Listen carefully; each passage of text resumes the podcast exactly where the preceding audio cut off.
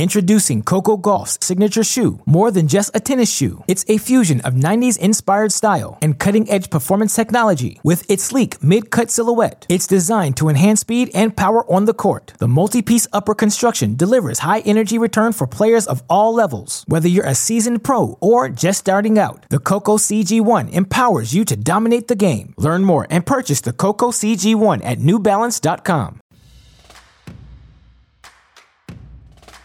It's time for another episode of Tennis Channel Inside In, part of the Tennis Channel Podcast Network.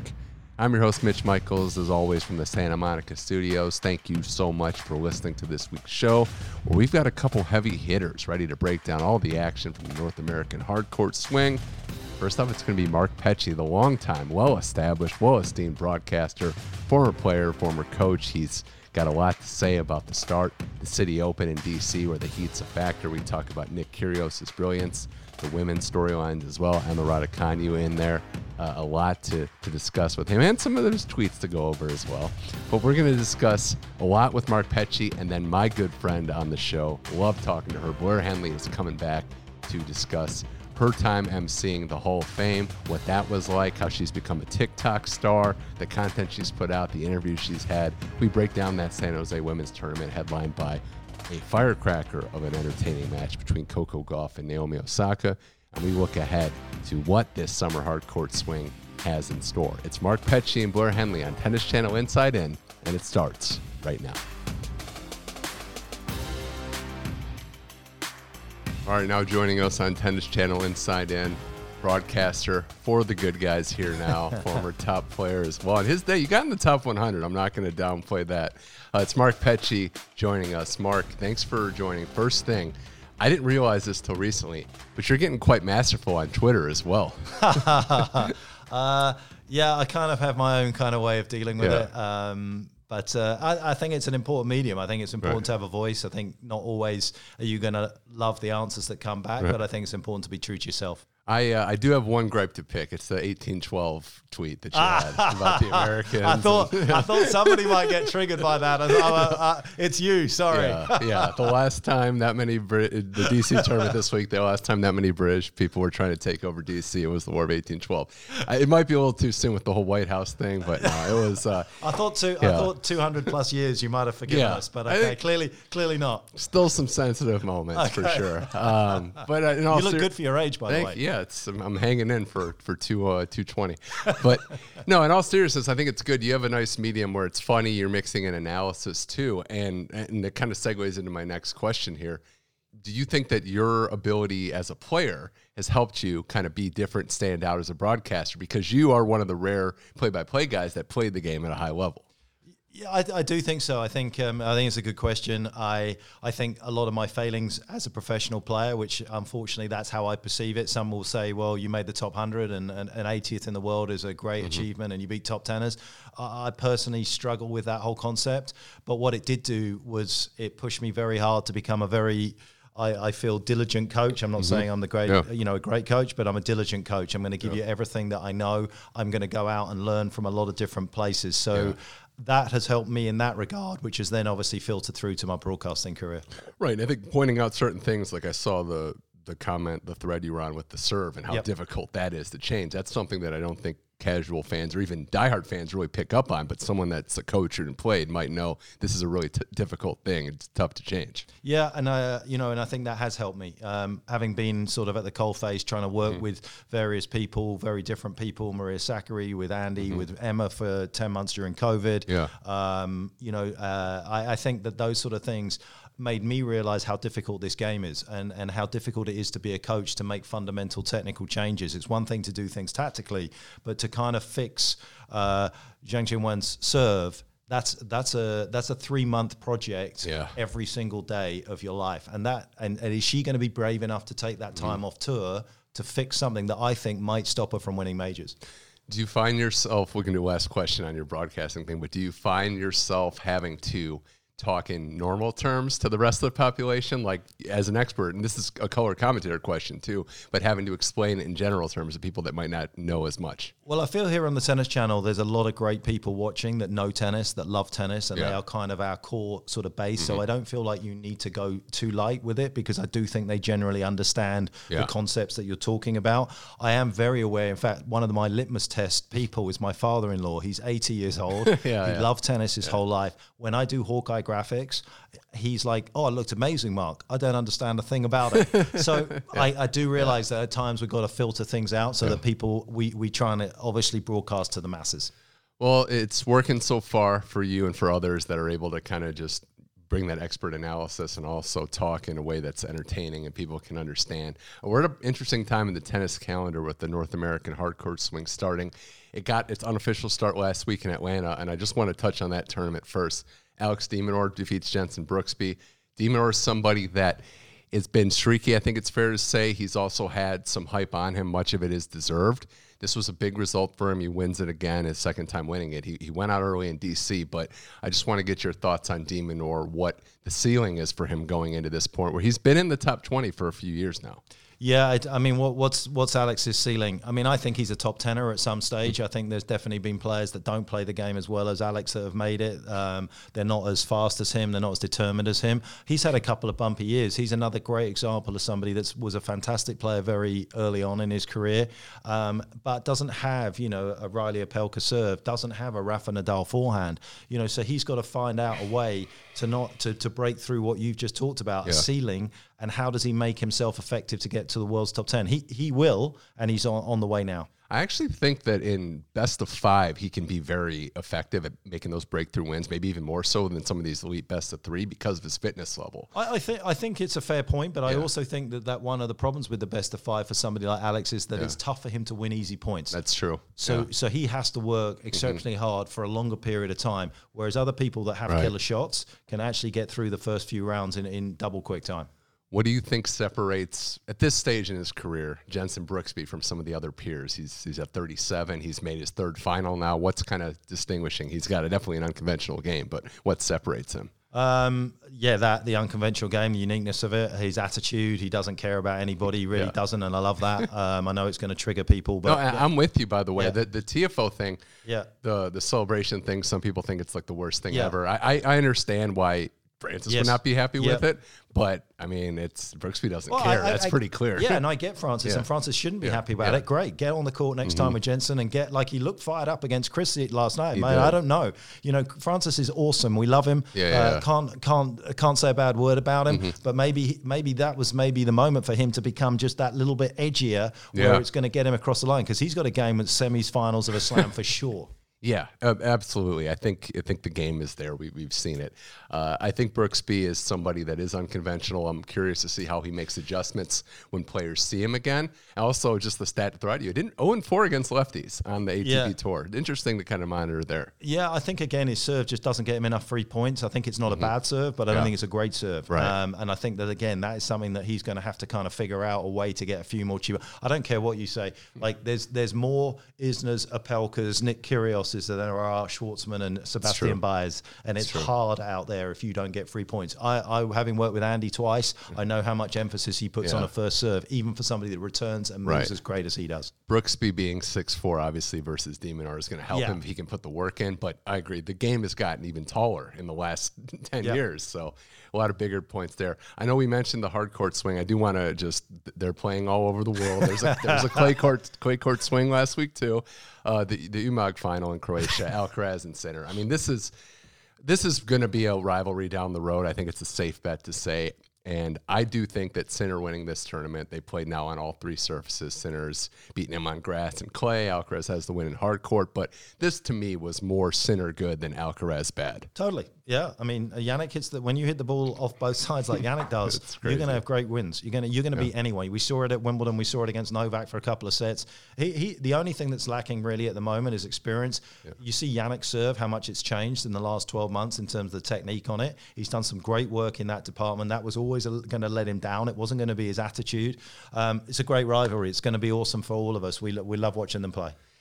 He's just, he is just so solid on both sides. It's insane. And Alcaraz was, to be fair, a little hobbled. Had the ankle roll, I think, of the round before. Um, yeah, but one pointer, one point in tennis. One point. He, he, breaks at two love. Yeah, and who, uh, two or three break points there. Three break three points break in a row. Wow, yeah, yeah it's crazy how it, fast it goes. It's we were talking it, about yeah. that yesterday in the uh, Jack Sock Cressy match. He had break points up a set in the second, and then hundred percent, hundred percent there. Um, no, and looking at it, I mean, Alcaraz. There's no reason to just the, people overreact on everything in sports, but no, no worries. I couldn't there. believe it. I mean, yeah. I genuinely couldn't believe. It. On one hand, you're talking about yeah. Jannik Sinner, who's nearly knocked Novak out of Wimbledon.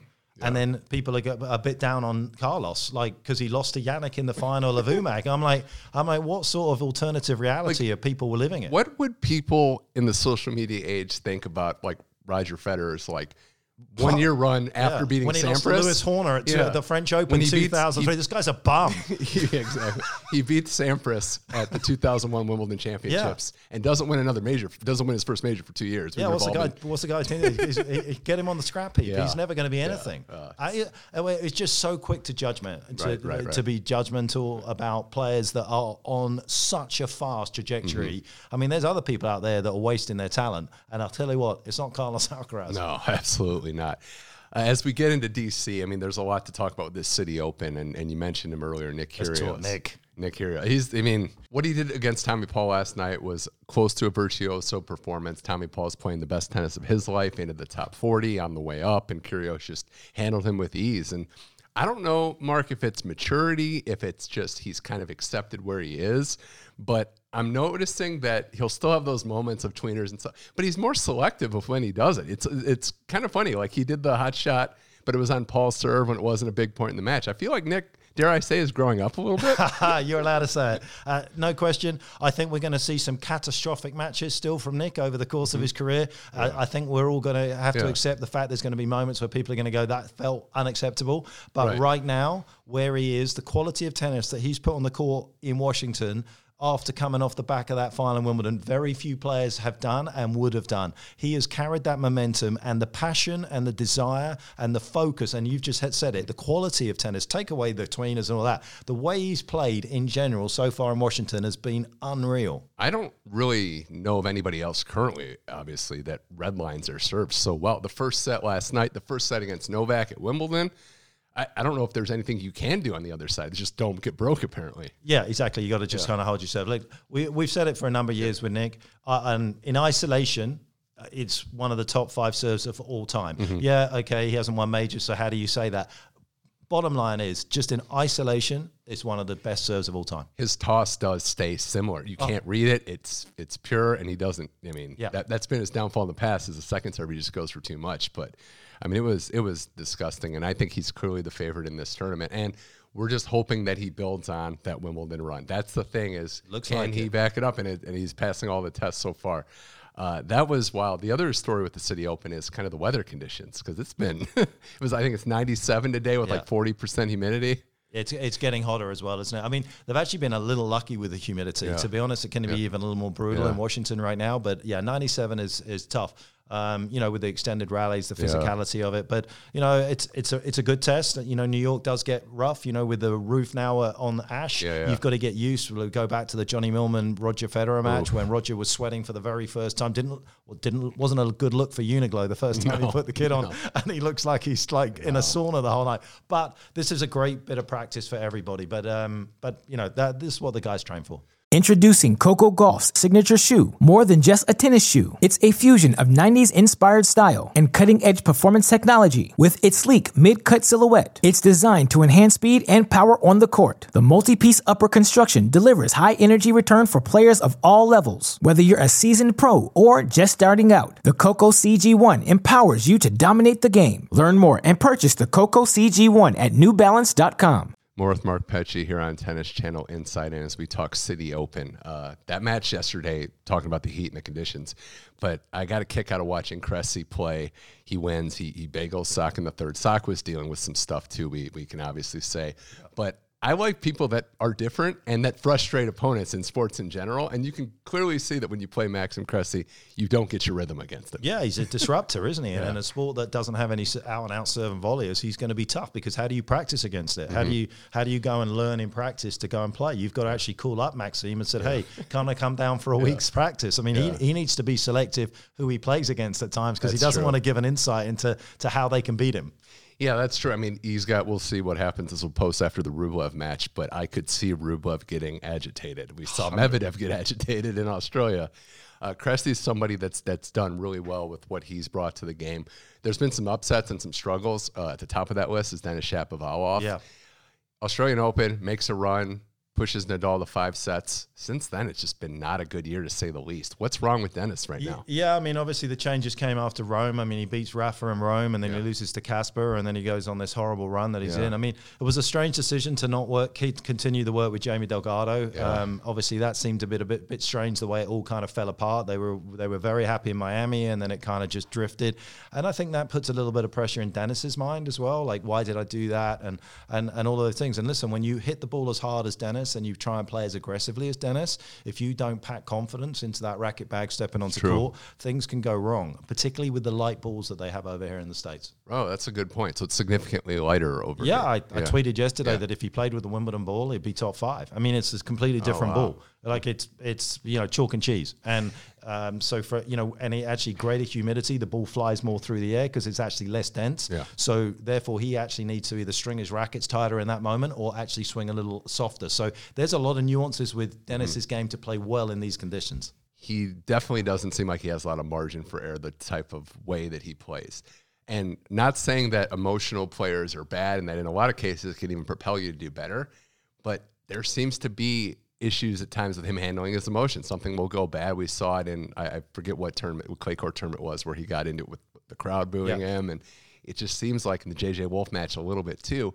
He gets kind of frustrated, and it kind of goes sideways from there. Yeah, and that's also about expectations on yourself because you're expecting to win that match, mm-hmm. you know, and, and suddenly you're in a bit of a, a barren spell, which he is right now. And obviously, that is the art of the great champions. Even when they go through this, they find a way to get through it. He will get through it, you know, yeah. like whether it's with Jamie Delgado, right. with it's Peter Polansky, you know, D- Denis is too good to come out of it. The question is, you just don't want to be in this kind of, you know, void for too long. And, and also, he needs to figure out a plan. He needs to figure out what his best game is consistently. And then between that, then he's going to ride the peaks and the troughs. Right. But at the moment, I think most of us sit there and watch him and go, well, what's what's the game plan here? What are your chess moves in mm-hmm. the first four points of the uh, the first yeah. four shots of a rally? And I don't think we're quite clear on that. It's such a mental game, isn't it? Like it, it, yeah, it is. You know? It is mental, but it's also it's yeah. also strategic. It's why yeah. we all love it. It's why it's the best sport in the world because it's moving at 90 miles an hour, and, and you've got to figure out how you put the ball in a place where your opponent doesn't want to see it. Right? Is that stat about like the big three? They're they're not the percentage of points they're winning. It's not. It's like 50 something. Like it's a couple points here or there, but it's consistently big points, figuring out a way. Well, on that note, which young players could still be in it? Maybe just bounced who do you see as making a move in this tournament? Holger Rune is still in it. Uh, Mikael Ymer making Mikael yeah. Ymer making that run, which is kind of insane too. Yeah, nice to see as well. You know, like what a guy, uh, yeah. what a what a great competitor. Doesn't have a huge game, but what a change he made in the match with Andy. He suddenly yeah. hits 37 winners. Suddenly, I think a little bit of a light bulb went off for him that he's able to to make that kind of a, adjustment. Um, you know, I, will tell you the person I'm as impressed with right now is Taylor Fritz. I mean, I don't know how he's going to go today while we're doing this little podcast but you know, the reality is the guy's hardly hit a ball since Wimbledon because of the foot problem that he's had, and he's out there and he's crushing wins. I mean, Taylor's year is is impressive. Setting a break right now as we do this that's, against Evans. That's insane. Just it's, it's insane. Consistency's been the thing. I mean, he's he's talked about it. His coaches, Paul Annacone, yep. and they've talked about it, and they're getting to a point where he is consistently.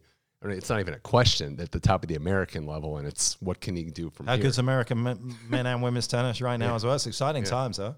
Sebastian Korda is another name we didn't mention, and uh, yep. I thought the Baez match could be tricky, and he handled him pretty good. So yeah, and he, and he came off a pretty sort of low key part of the year, you know, with everything that's been going on for Seb. So you know, the fact that he turned it around so quickly in Washington with a couple of quality wins, and it doesn't take much, as we said. You can lose a match within a point, like Alcaraz in in Umag, and you can certainly turn your season around in one match. And I, I wouldn't be surprised if if uh, Seb goes on a pretty pretty strong run in the next few weeks.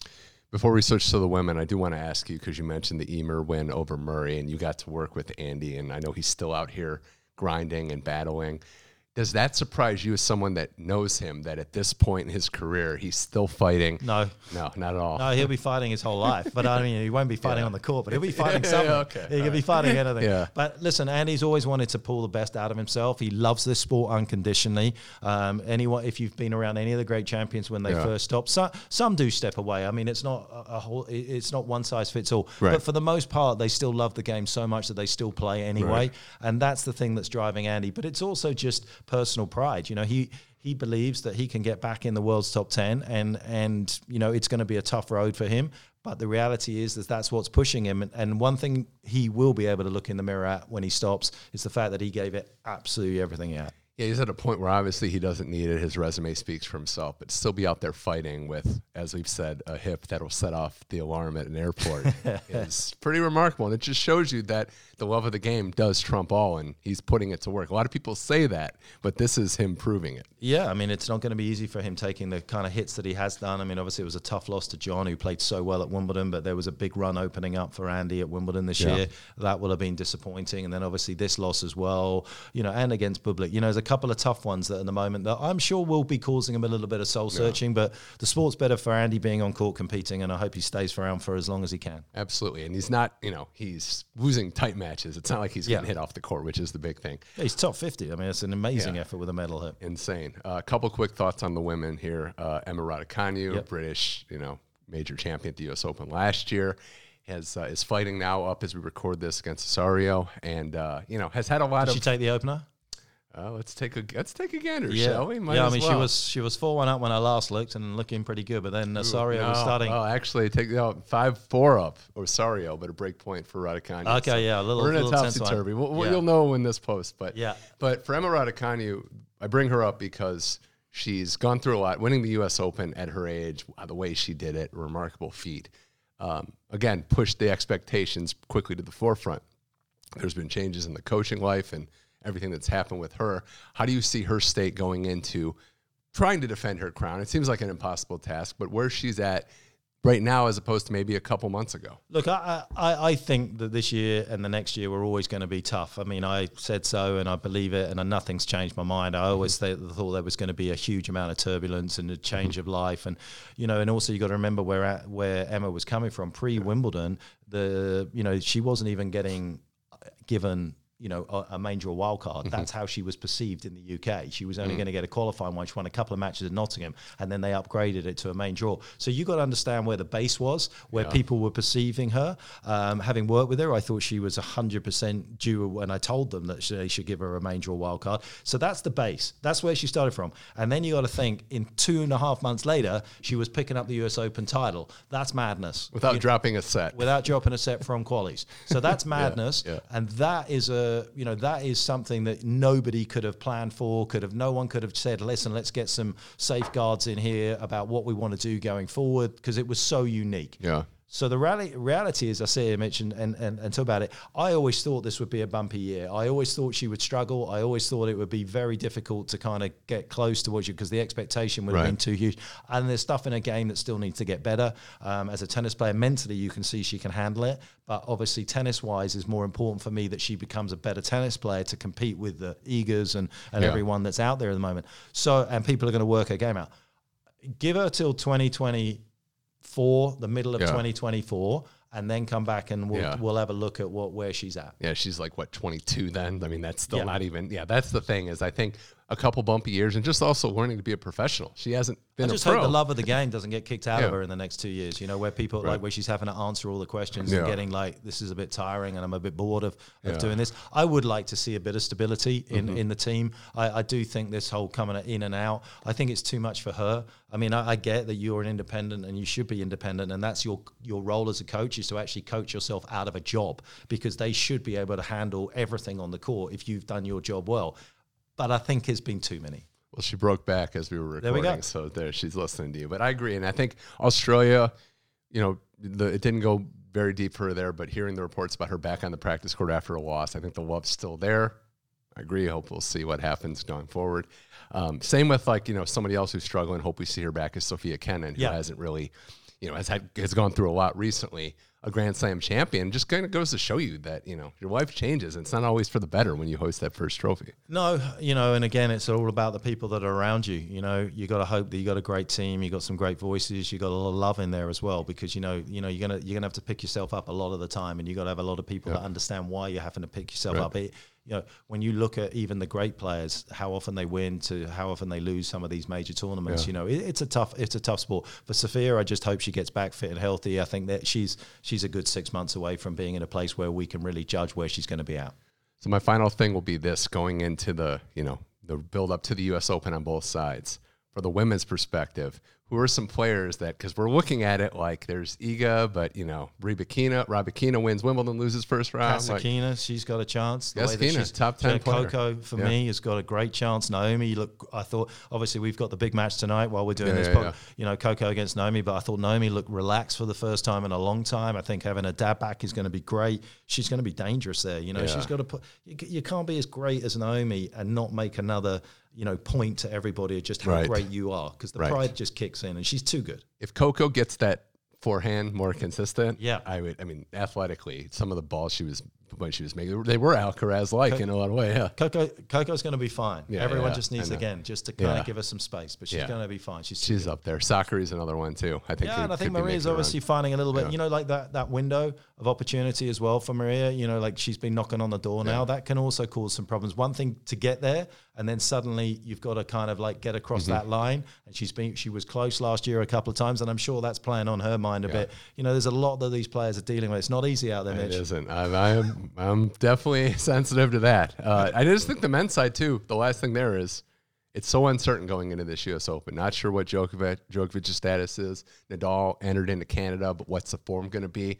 Or I mean, I could go down the list. Are the Russians going to be ready to come back? Yeah. Medvedev and Rublev and Nick Kyrgios is just floating out there. Yeah, it's so great. it's it's great as a tennis fan because this is the most unpredictable U.S. Open on the men's side I can remember going in. Yeah, hundred percent. You know, like obviously, I think we'd all love to see Novak there, but obviously, rules are rules. You know, if your kids want to go to American college like mine, they didn't have their MRI, you know, uh, MMR. So you know, we had to give it to them, and you know, you got to kind of follow the rules. But you know, so from from Novak's point of view. You know that's that's obviously the situation he's put himself in. I'd love to see him there. Um, love to see Rafa fully fit, obviously. But you're, you're right. I again, I think the, the the guys have got to be looking at the, the U.S. Open and going, "Eh, I, I've, I've got a good shot. This is- Rublev, Rublev is a guy I, I, I, think he's due.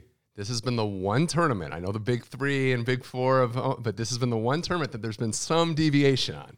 Cilic, Yeah. Stan, you know, Yeah. team. Like, so this could be the chance for Are you, are you telling me Roland Garros hasn't had a lot of deviation over the years? no, it's, it, wait, doing the Rafael Nadal Invitational? That's what I'm calling it. Exactly. It could be the Iga invitation Yeah, for, for the next 10, 10 years as well. Uh, Mark Petchey, this was a blast. Thanks for coming on the show again. Now reoccurring guest. Uh, have fun. You know, maybe tone down some of the American jokes on Twitter. But Okay, no. I promise I will. Uh, I'll give you guys some love. Thank I you for joining the show. Appreciate you. Thanks a lot. Always a pleasure talking to the one and only Mark Petchey, a, uh, a titan in the broadcast industry. Always enjoy chopping it up and learning from him. And uh, all kidding aside, make sure you give him a Twitter follow. It's uh, definitely informative and entertaining. So props to him. Can't wait to chat with him again. Now we're going to go to the second guest on the show. It's Blair Henley. She's had a wild year. We recap all of it in terms of the content she's put out at Indian Wells, what it was like hosting, emceeing the Hall of Fame ceremony a couple weeks ago in Newport, Rhode Island. And uh, we talk about the San Jose tournament, Osaka Coco Gauff. We recap that match. We talk about Anisimova, Kasatkina as factors, and what to expect, or maybe to expect the unexpected, from the lead up to the U.S. Open. It's Blair Henley now on Tennis Channel Inside It. All right, now welcoming in on Tennis Channel Inside In, guest on today's show, uh, Blair Henley. You can find her literally everywhere across the tennis landscape. Uh, it's been a lot of things going on since the last time we've talked. Blair, one of my favorite guests on the show. Thank you for joining. I know you've been staying busy, and I appreciate you fitting time in your schedule to chat with me here on Inside In. Um, that just made my day that I am among your favorite guests, Mitch. It's always a pleasure. Good to be back. It it I the pleasure is all mine, believe me. And uh, I, we have to talk about it. 2022. It's been a breakout year for many, a real breakout year for yourself too. Uh, we talked in in January before the Australian Open, and since then there's been a lot to catch up on. And I want to just go over some of the hits. I can't fit it all into one, but boy, okay. There's a lot of different ones. Let's start with the uh, Dallas Indoor Tournament. You're hosting there a former city a former president is there and you're you're just you know interacting mingling with you know one of the less than 50 people that have run this country. That i talk about experiences i didn't expect to have going into my week working as an mc at a tennis tournament in dallas. That was that was one of them. Um, he it was former president george w. Bush. Big sports fan likes tennis and uh, he i mean gosh it was it was really really neat to have him there and he took the time to say hi to everyone from the ball kids to the janitorial staff literally. So i he, he was just it was really nice to have him there. And uh, bonus that i got to give him one of our giveaway towels and not get tackled by Secret Service in the process. So yay me. Yeah, we were worried about that. I know we were pretty close, closer than most get to the president. Um, another thing I wanted to bring up is uh, Indian Wells. a lot of Indian Wells content out there, but the pre-hit, you got the exclusive interview. One of the more insane things I've ever heard into a microphone was the interview with Paul Badosa. So if you want to just I mean, the, the the countdown is on. Like that's that's all I'll say in, in terms of that interview. Yeah, no kidding. Well, I I plan to see Paula in Cincinnati, and that will be the first time I've seen her since the the incident in question, where at uh, tiebreak tens, you know, I was working with Andrew Krasny, and and he always jokes around with the players. He knows the WTA players in particular very well, and he was joking about Simona being newly married and uh, you know said something to Aryna Sabalenka about about her boyfriend. That's generally territory that I stay away from. Obviously, tiebreak tens is is loose and and fun and, and more relaxed than most uh, tennis platforms. But uh, you know, I just threw out there to Paula, and she could have said anything. I said, you know, we've talked about you know married life for Simona, Aryna is in the market for someone you know anything personal you would like to share with us tonight. It wasn't necessarily yeah. boyfriend oriented. I, she could have gone anywhere with that. And she decides to throw up her hand and and say she is waiting for a ring to be put on said hand and pointed to it. And I, I i was kind of shocked. The crowd laughed. We all enjoyed it and then afterward, she said, Oh, he was watching and he texted me right away and showed me her phone with the text from was, her boyfriend Juan. It was serious. That was the thing that was, it was like a deadpan look into the camera. It wasn't like a laughing statement. Exactly, exactly. But there is no ring as of yet. I plan to get an update on that yeah. in Cincinnati. So feel free to check back with me yeah. on uh, Paula Badosa ring watch. We will. That, that's on the top of the list. Um, the biggest thing from Indian Wells for you. And the TikTok video, I have to bring this up. And for those of you on the video podcast, we're actually going to try to put some of this, splice some of this into the episode. But you did impressions with California Love in the background because it's at Indian Wells of a number of of a uh, different type of tennis players at the pro level and knocked it out of the park is an understatement. It was uh, a hit across the boards. For, first of all, where does the genesis of this come from? I know you've dabbled in this a few times, but the attention to detail specifically, you're very, very well versed in the tennis world, and it showed in the impressions of all these players. Oh man, it was. I actually went back and forth on on that, and you can appreciate it. I did one. I, I did something similar about a year before, a little over a year before, um, during the Australian Open quarantine, where you know it was it it was so i mean thinking back to that can i mean remember when mm. there were zoom calls and there were players leaking what was said on zoom calls and everybody is stuck in their room for for two weeks some are getting out for a few hours a day some are not yeah. everybody's upset there are mice there were so many things happening and i i at that moment was just i mean there were so many caricatures of, of tennis players happening yeah. uh, in australia that that was sort of when i first dipped my toe in because it was just hopefully it was one of those those incidences that we will never see again in tennis but it was just so bizarre that that i was like you know what? There's some content here to be had. How long did it take to put together? I mean if you can pull back the curtain a little bit in terms of just the production side of things well, for for the Australian Open one, I did most of it in this little office that I'm sitting in now, and um, my husband and my daughters like saw me walking by with like props. Um, so like a mustache on, a colander to use as the Coupe des Mousquetaires. Oh, oh, yeah. I, I had many a prop because you know you had to make this room work for multiple different players. Um, I got some raised eyebrows from my family mm-hmm. and definitely had many thoughts of, I might be too old for this. But it was the love of good content and different content that won out. And that was what inspired me to uh, dust off the TikTok account and do it again before Indian Wells. And again, it's a fine line because in what I do, I never want to be seen as making fun right. of anyone.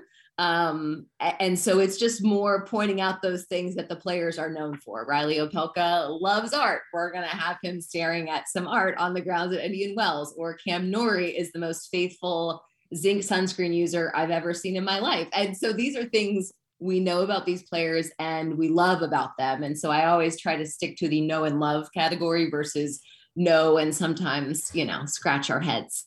Did you hear any about because yeah, those exist as well. Oh yeah. Uh, did you hear any feedback from any of the players that you put in the video? um, probably the one I heard most from was was Chris Eubanks. That, that was, was, the best one. That that I'm gonna, I'm gonna pick my shot here. That was the best one he was he was very thrilled uh, to be involved and and sort of in including chris i also included naomi and coco and serena sort of peripherally. And i can tell you that two of the three thought it was hilarious naomi and coco. Coco told me to my face. She's like i love the tiktok. And uh, via chris i know that naomi also got a kick out of it. So i will take that as all the positive feedback i will ever need in my life such a funny video. I encourage everyone to check it out. Uh, and just kind of going off that, you've kind of occupied or you are occupying a unique lane in the tennis world. You're on court emceeing, working the Hall of Fame event, which we'll get to in a second, putting out some video and some content as well. Did you see yourself kind of in this lane in tennis? It's different. It's all your own, which is good, but this is something that, you know, you are kind of a, a trendsetter in a way. Well, thank you. I don't know that I see myself that way, but I definitely always want to push myself and push those around me, sort of the gatekeepers, to trust me to try to do different things. Um, because it's just so funny. Even now, looking towards Cincinnati, and obviously, I'm going to be there doing some of the digital content for the Cincy team, but I'm also helping out with digital content for the USTA team and there's going to be a tennis TV team there, and WTA Digital is going to be there, and ATP their production um, group is going to be there, and and that's just the official entities in in the game. That's not even including anyone else who might want to come in and create some sort of content any of the local outlets so it's it's becoming much harder uh, to do things that look and sound and and are different. Um and it's it's hard in the social game. I mean you know yeah. it's like you're you're only as good as your last idea. Uh and and just trying to figure out you know uh, uh, for instance i'll just give you a look at, at what we're we're pondering for cincinnati. We did a, concept last year there um, called compliment cards where we had players on the atp tour compliment players on the wta tour and vice versa. And at the time, I was thinking to myself, how are we going to get this past the people who say yes and no to these things? First, the comms teams on tour, and then also agents. And thankfully, there's there's I think a little bit of trust there, and and the people on yeah. the ATP and WTA comms teams were like, like I don't I don't really get it, but you can give it a shot. And then once they saw it in action, and thankfully it worked, and the players bought into it. Yeah and everybody was on board. But but sort of thinking of something like that and then convincing other people that it's going to work because you have no idea. That is the one thing that i've learned from doing social content. You could have something that you think is a brilliant idea that falls flat on its face and nobody sees and you could have a one-off it's not even a segment it's something a player does when they i don't know are sitting down in the chair to get mic'd up or they can't mic themselves or whatever it is. Mm-hmm and that could be the thing that gets you know hundreds of thousands of views on social media and so there's just no That's recipe true. for greatness. And so, really, you know, trying to sell something that I myself don't know if it's for sure going to work, uh, that's scary because then you feel like, you know, if people doubt you, then you feel like you better deliver. And so this year in Cincy, I, you know, thinking of it like if say you go on the Jimmy Fallon show there are certain segments, uh, you know, the Wheel of Voices or What's in the Box or whatever it is. I believe that's a Fallon one as well. Yeah. Um, there are certain segments that they have where players can come in and they sort of know what's expected of them and, and they have fun with it. And so this year, I think we might actually do a couple more compliment card segments because last year there were A players, a lot of players who weren't in Cincy, and B, we didn't necessarily shoot high high because we didn't know how it was going to work out. Right, right. So now that we know that the, the players seemingly enjoyed it, had fun with it, got the concept, um, we thought, you know, there might be more legs here. So I think we might do a few more of those. And so it, it's trying to figure out like, do we try to reinvent the wheel this year? Do we try to make a slight adjustment to something else that's worked? It's just, it's a, it's a lot of throwing things out there and just seeing what sticks building up that equity though gives you the opportunity to try stuff and have you know agents or player reps be like ah, i'm not sure if this works but we trust you and what you've done yeah so yeah. sometimes they say that sometimes they don't. Uh, but i appreciate the times when they do. Yeah. Well i, I just appreciate all this stuff and, and different content creation. Keep up with the instagram uh, story time what would it be story time lessons? I'm referencing like the harmony tan doubles drama yes. at at uh, wimbledon. Just to kind of let casual fans or just people that are checking in at tennis in the majors or different times, the behind the scenes drama. So that was a good lesson. A uh, couple Instagram story slide there explaining the beef and the drama.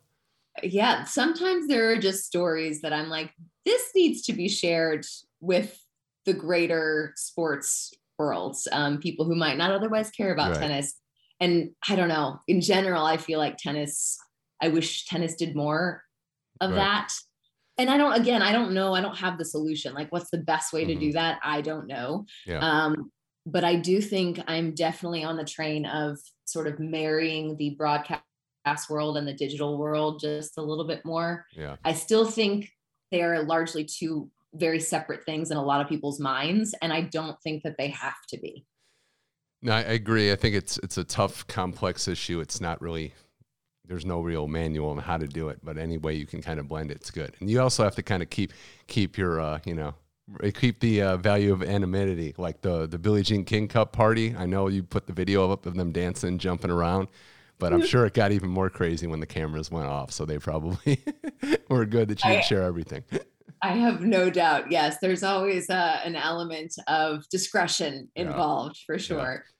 Mother's Day is around the corner. Find the perfect gift for the mom in your life with a stunning piece of jewelry from Blue Nile. From timeless pearls to dazzling gemstones, Blue Nile has something she'll adore. Need it fast? Most items can ship overnight. Plus, enjoy guaranteed free shipping and returns. Don't miss our special Mother's Day deals. Save big on the season's most beautiful trends. For a limited time, get up to 50% off by going to BlueNile.com.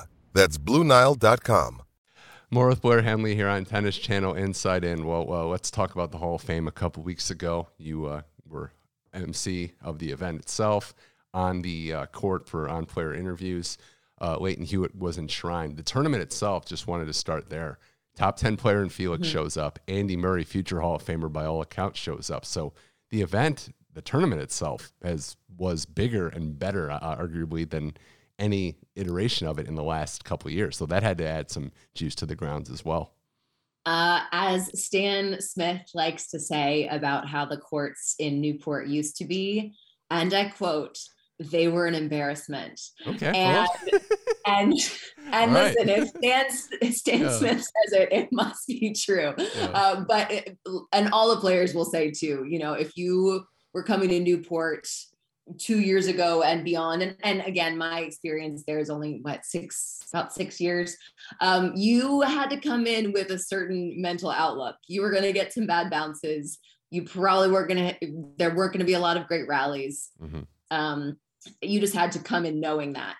Now that they have resurfaced the grass it is it is no joke. It's really fun tennis. And i think too even with like an Andy Murray who has a metal hip, having an extra week on grass for a lot of players is something that I that I think a lot of them are would have enjoyed prior, but now are considering it because they've heard, oh hey, they've got some great grass there now. Yeah. Um, that was the first thing that Felix said to me when I when I asked, you know, and, and obviously there are things that happen behind the scenes that make it more uh, appealing for players to show up at various tournaments, but a great surface and, and, good grass and a great location. I mean, Felix lost uh, his opening match and ended up staying in Newport four plus extra days. So I, I think that more and more top yeah. players are going to find that an appealing tournament to go to, much to the dismay of some of the other lower ranked players who sometimes snuck into the main draw in Newport who might not have that chance going forward. Did you uh, end up you know, you and uh, Bublik going to get Chipotle after the event? What a burrito oh, or something. my goodness.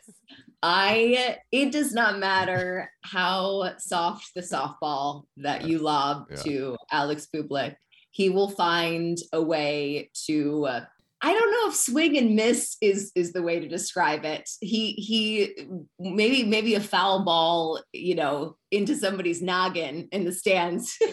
I, yeah, I feel like it's like a he's just gonna he's gonna go his own direction. Like everybody's running track one way, he's just gonna go the other way. Like he's he, on his own path. The, the he's swimming upstream that's yeah. for sure um and and that's the way he likes it um i will say from my perspective I have to be on my toes. And I think I, I, I mean, I did three interviews with him. He was booed in two out of the three. And and guys, I'm not asking hard hitting questions out there. Was We're, that the trophy presentation? Because that was a little spicy too. Uh yes, I was not counting the trophy presentation because I did not actually ask any questions there. But no. but yes, so really if we're counting that, it would be three out of four where where things maybe weren't as um you know buttercups and roses as they could have been um and i don't know some part of me feels that he doesn't have to be quite that contrary uh, mm-hmm. a little bit of, of the you know i'm happy for somebody to have to go their own way to march the beat of their own drummer but but there's also a line where it becomes maybe slightly less enjoyable yep. usually that's enjoyable that i mean i i love a player who is unique uh, but but there is a line where it becomes maybe less so if yeah. that makes sense yeah he's one of a kind and i know there's good and bad with that but uh, definitely something that adds another element to the game. Uh, what was the actual weekend like in terms of Lleyton Hewitt's induction? Did it have an aussie feeling? Uh, seeing his legendary coach come in and surprise him was good. What was the uh, enshrinement process like in the weekend like honoring uh, rusty into the hall of fame? Uh, it was it's just it's so special every year. And i can't remember somebody was saying this at it, might have been todd martin um, might have been brett haber who was hosting but what what makes it in part so special is because so many other hall of famers come to celebrate. Like if, if you didn't have all of that you know if you didn't have stan smith coming back even though he's not the president of the hall of fame anymore he stepped down at the end of last year. Tracy austin or andy roddick going up on stage during the enshrinement dinner and like breaking down matches with Lleyton Hewitt. That is so cool. And there's just nothing like it. I it's so funny. I ran into a fan who uh, won a contest in 20 at the beginning of 2020 picked the ATP Cup bracket and won a ATP Cup bracket contest won a trip to the next year's Australian Open obviously could not go. And they said, What other tournament would you like to go to? And they, he and a friend picked the Hall of Fame Open. And not only did they get to go to the tournament, they got to go to the enshrinement dinner, the That's induction smart. itself. Smart. It was a brilliant choice. And he was like, this is so much better than than the Australian Open would have been for two random guys walking around the grounds. And it's because the access and yeah. the history and it's just i can't really describe it but all i would say is it's my favorite week on the tournament calendar for a reason if you have a chance to go you have to make it happen there's just no place like newport I, I couldn't agree more with that. It's uh, it's good to see. Uh, we'll see who the in, inductees are in the next couple years because it might be a little tough, but we'll have to see. Uh, the, the last thing, sparse. we'll sparse.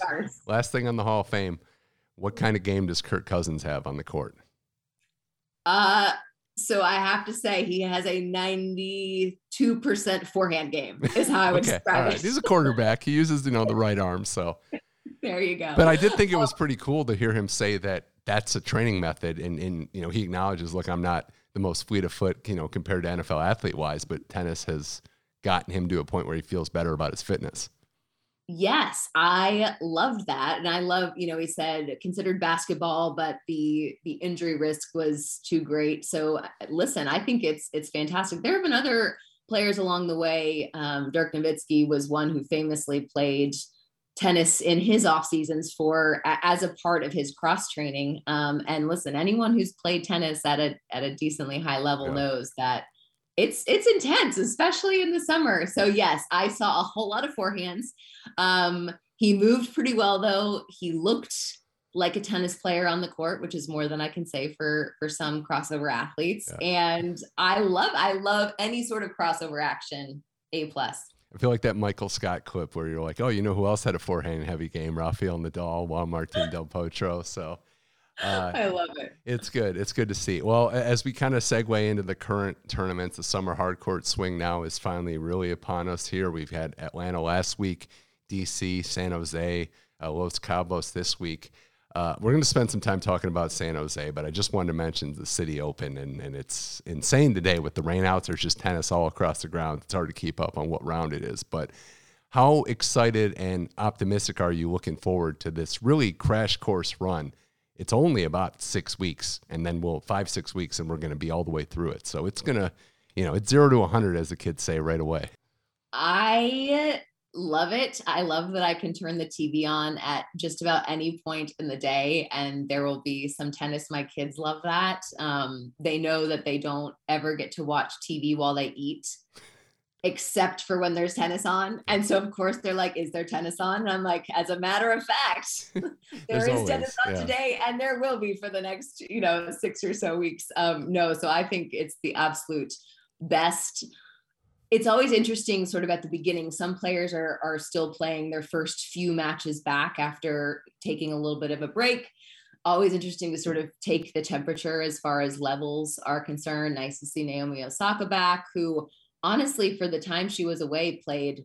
I don't. I, it shouldn't surprise me at this point that she can come out and play really competent tennis after taking yeah weeks and weeks off. It's amazing to me. I couldn't do it but she is is specially wired and that match against coco was was something else last night. There's no breaks in the schedule. Even the clay court swing there's like kind of down periods and it ebbs and flows a little bit. So you have just tournaments every week even the week before a couple 250s now. So it is interesting to see how the players manage their schedule take the temperature as you said. The heat in dc has just been brutal all week uh, in addition to the rain the humidity. So managing the schedule is the is the big point. The san jose tournament we're recording this on Friday morning, right after uh, Osaka and Coco Gauff played. A two set match that was straight sets for Coco, but Naomi did show a lot, down 5 1, saving seven match points.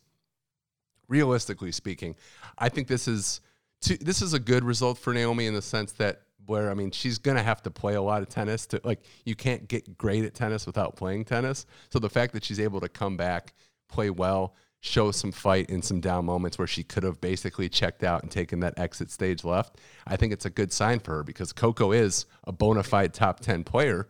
And the expectations for me being that it's going to come with time in terms of getting your A game back. It's, it's hard to just waltz back into elite level tennis. I was I was thinking about this the other day and thought it was just so ironic. I, I listened to her post match interview, Naomi's after beating uh, Zheng Qinwen, and, and she was talking about her dad and looking at her dad and talking about how great it was to be back with him, and was just beaming. And there was a joy there that we want to see with Naomi, but haven't always seen. And how ironic is it? So often we're like, mm, having the parent as the coach that is a terrible idea. And now naomi has sort of come full circle. Yeah. she's back with her dad and we're all like this seems like the greatest thing ever right? Yeah i think i think with naomi the big thing is enjoying the process enjoying tennis. When she's having fun out there her apex is still arguably the best in women's tennis there's been some stuff that's happened in the last year that the love of the game has been questioned. I don't want to say it's gone, but it has been questioned. So if she's enjoying herself out there and she's committed to a reasonably full schedule, with the way the landscape is for women's tennis, I think she's going to be a factor very soon. I happen to have this quote in front of me because I retweeted it this morning from my friend Courtney Nguyen of WTA insider fame. But Osaka, Naomi was talking about saving seven match points. And she said, quote, when I was playing, I realized I've been letting people call me mentally weak for so long that I forgot who I was. I lost today, but I feel really confident in who I am. I feel like the pressure doesn't beat me. I am the pressure. I'm really happy with that. And I just thought that that was a That's mic funny. drop quote and also a quote that should strike fear into the hearts of all potential opponents for, from here on out for the certainly for the hard, hard court swing. It should. Uh, and the only thing being like you were saying with other like you're you're as good as your last match. So let's see, keep playing, keep building on it. But I'm with you. I think that if this keeps going, she'll be just fine and back, and it's good to see her out there. For Coco, I mean, this is this is somebody that's played a lot of high quality tennis this year. It keeps the keeps getting better, and I actually think in a weird way how she managed herself after squandering all those match point chances shows a lot about where she's come because not just her, but a lot of players would have unraveled there having squandered seven match points. We've seen it time and time again, but she kept her head in it and was able to serve it out. I mean, the word maturity is so often used uh, in relation to Coco, and it's true on the court, off the court. And what I like with Coco is that there is just a consistent upward trajectory she might have a misstep or a match where she's a little bit negative but you know and same thing on her forehand. It's always been the talk well her forehand can leak errors it previously it was her serve that that had some some weak spots but she has made adjustments on the serve. The forehand is becoming more and more solid. Her mental game on court has improved dramatically. I mean i think back to roland garros uh not this year the year before so 2021 yeah. and she in that loss I, I, believe she lost to Krejcikova. I mean there were there were rackets being thrown. She was she looked on the verge of tears for a lot of that match. Uh, I just think she has come a long way in terms of progress in literally every portion of her game. So one step at a mm-hmm. time. Mm-hmm. I mean, she's going to be knocking on the door of, of the very top. I mean, she she is already, but I know she wants to get just that yeah. little bit more. There's a void right now in the women's game at the top, and Coco's showing all signs that she could be, and she wants to be the one to assume not just top 10. Now we're talking top five. Now we're talking top three. The opportunity is there, the game's there. And I agree. At, at her point in her career, her age, she's gotten progressively better there's no reason to think that the progress will slow down. It's an exciting time of year in terms of what to expect. And I think going into New York, she has got to be on the short list of players that you could easily see winning seven matches. Yeah, she thrives on the crowd energy too. And side note, she looks like a star. That New Balance kit, I cannot get enough. Her own CG shoes, the CG ones. I mean, it, it, just, she checks every star box. Absolutely love that for her. Don't know what that's like, but I, I think we all want our own kids. doing it well. She's doing it well. When you need mealtime inspiration, it's worth shopping Kroger, where you'll find over 30,000 mouthwatering choices that excite your inner foodie. And no matter what tasty choice you make, you'll enjoy our everyday low prices, plus extra ways to save, like digital coupons worth over $600 each week. You can also save up to $1 off per gallon at the pump with fuel points. More savings and more inspiring flavors make shopping Kroger worth it every time. Kroger, fresh for everyone. Fuel restrictions apply few more things with Blair Henley on Tennis Channel Inside In. Uh, the rest of, this, of the San Jose field, pretty exciting to say the least. Um, there's a big match coming up today with Shelby Rogers and Amanda Anisimova, two Americans that are playing some of their best tennis. Uh, Amanda Anisimova is looking like a top 10 player, and she's really, this is the, this is the breakthrough year that we've all kind of expected from her in terms of consistency, starting with beating Naomi in Australia. But Blair, she's backed it up every step of the way, and she is consistently proving that it's not a fluke week in, week out. I, I think that she's someone that having her best year consistently by a mile, but is also showing that she's got weapons that a lot of these ladies on the WTA don't have.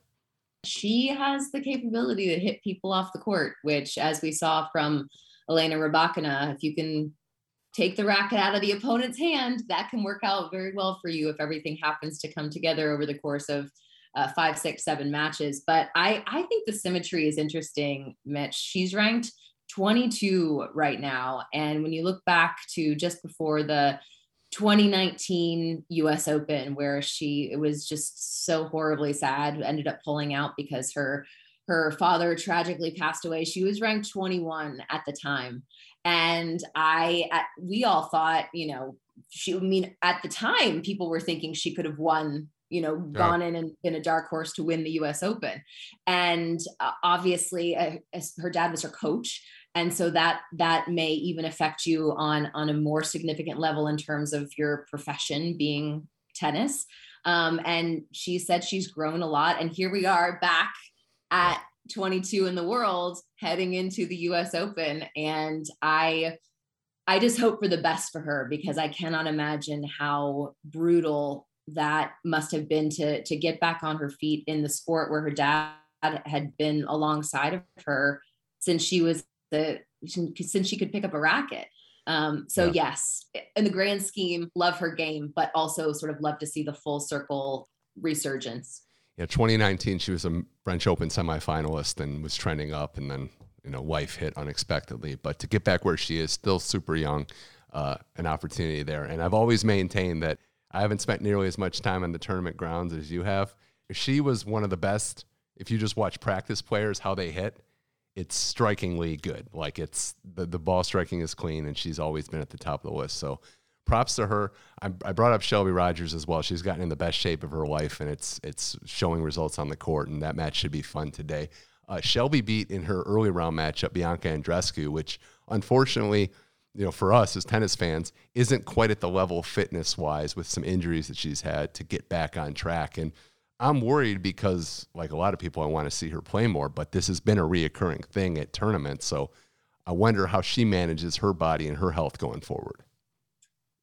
Uh, some people are just unlucky. And Andreescu, when it comes to the injuries, there's there's a little bit of Delpo mm in in her trajectory and that is just such a bummer. And i don't think it's anything that that she's doing. I mean she's she seems to be putting in the work um, training with some of the best and sometimes certain bodies just mm-hmm. don't fare as well on tour. It's it's brutal out there and some bodies uh, adjust better than others and and i it's just such a bummer for her. And hopefully that's not just not to write off the rest of the hard court swing. Uh, she could come out and, and play great tennis yeah. in the next few weeks, but it is concerning for sure.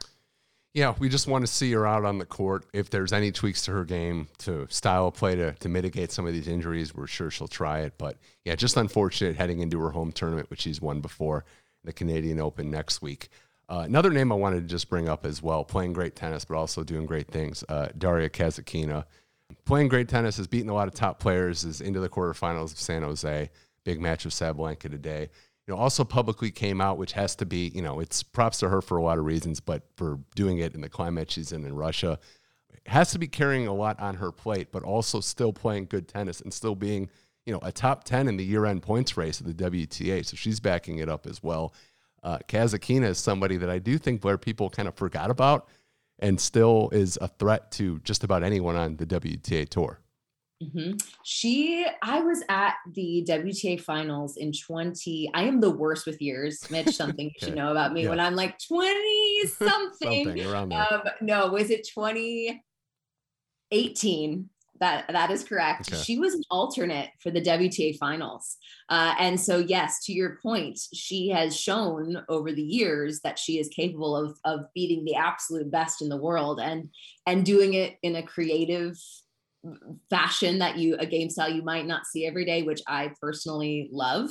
Um, so to see her doing that more consistently makes me very very happy and yeah it's interesting it makes me wonder you, you i think you use the phrase she's caring a lot I wonder if maybe she feels like she's carrying less now. Um, in some ways, I a huge props to her, as you said, for for going public with something that can have massive repercussions in Russia. Um, but I hope that she's feeling lighter after yeah. that. Um, and so maybe that can sort of counteract the criticism I'm sure she's received. I hope she's also, it seems like she's also received a lot of love, but it's a little bit different, I think, when you know you you saw in that piece where where she talked about like maybe not being able to go home mm, yeah. and just you know bursting into tears and breaking down and so there's there's a heaviness maybe beyond what what we would normally consider but awesome for her and and for not being afraid to say what was on her mind and say it to a journalist that's mm. something we don't see very often that's it's one of a couple of russian journalists who seem to really have gotten the trust of the players and it was nice i think the way that that whole thing was was handled well her record against the top 10 is unreal good well so i, I think that that's the part where i've always been impressed by her is mm-hmm. maybe even a little curious like like she raises her level against the top players and we, are glad to see her on the mix and Love I it. guess I guess the last thing I'll ask you as we, we end is with this. We're going into the run of the US Open and both sides have some uncertainty. The the Canadian Open is not going to have any member of the big three. Uh, there's the Russian players back trying to gain their momentum. On the women's side, we are still trying to figure out the pecking order. There's a lot of threats going into all these tournaments. So how do you see, you know, this shaking out the momentum building and, and starting with Canada? Do you see there being a path to some players kind of separating themselves from the field and uh, assuming some top positions here? Where I'm sitting right now, no. I, I think whoever wins DC is whoever wins San Jose is whoever wins yeah. Toronto, and I think it could be someone different in every spot. Is that the, that the think, Rafa quote? yeah, exactly. Yeah. And here we are. Yeah. We are at the US Open. Yeah. Um, no, I, I just I don't think there's necessarily going to be any more clarity going into the, you know, the, the day before the US Open starts than we have yeah. right now. Um, and I think we've seen too that playing with some wind behind your back. So even if they're they're obviously confidence is a great thing, um, but with that usually comes some pressure. And mm-hmm. there are a lot of, in particular before a Slam, in particular even maybe before the U.S. Open, there's so much pre-tournament press. And when you've had a good lead up, and everybody is saying to you, "Well, you had a great, you know." Canadian Open. You had a had a great uh, Cincinnati. I think that it's really easy to have having to talk about that's, it a lot is, is, not is not the easiest thing in, in my That's so true because you yeah. look at you look at I mean the men's side showed some I mean comparative to the other majors some opening up a little bit but the women's side I mean we've seen so many first time major champions in the last 5 7 years it's been ridiculous Raducanu, Sloane Stevens, Andreescu. Naomi won her first major here. So I do think that, yeah, going into it, it's almost better to be lurking and like just survive the first week, give yourself a chance to get into the round of 16 and then things could happen. It's so true. I, I don't want to, I don't want to just completely, you know, gloss over momentum. I don't think it's necessary that you play your best tennis and even win or come close to winning some of these tournaments, but I do think getting reps in, getting matches in, winning a couple rounds does help you. Raducanu played played a 125 last year, had the Wimbledon run. I know it wasn't much on the hard courts, but Sloane's year, she had done well going into the U.S. Open. She won. Andreescu won the won the Rogers Cup at the time. Now the Canadian Open.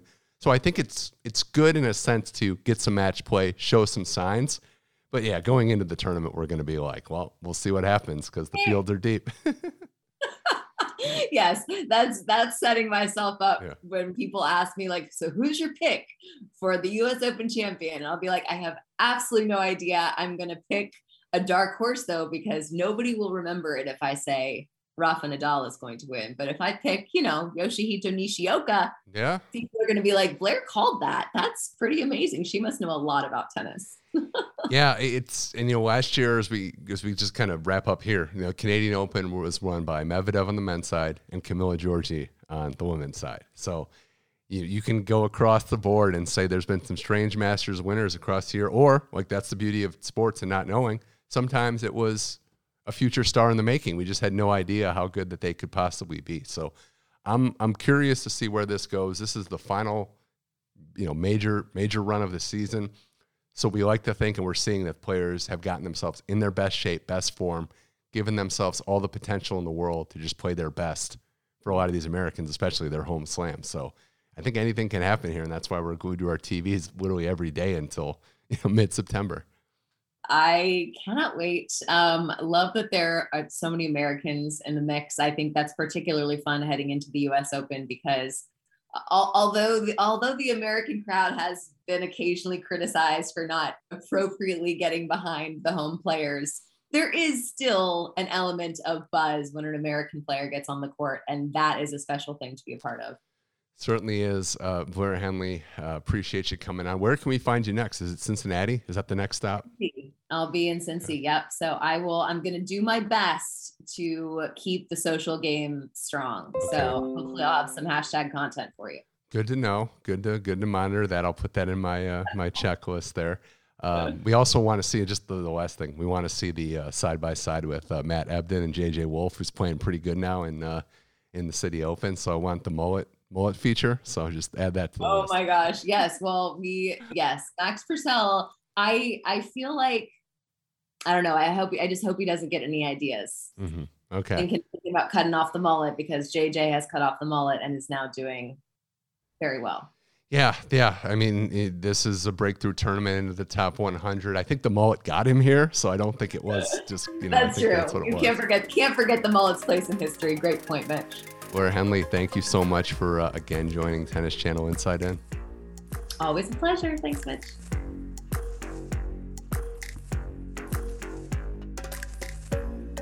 That's it for this week's episode of Tennis Channel Inside In. Thank you to Mark Petchey and Blair Henley for being A plus guests. A reminder that you can catch the entire catalog of this and our other shows on the Tennis Channel Podcast Network. Just go to tennis.com slash podcast. We are streaming on all your podcast platforms.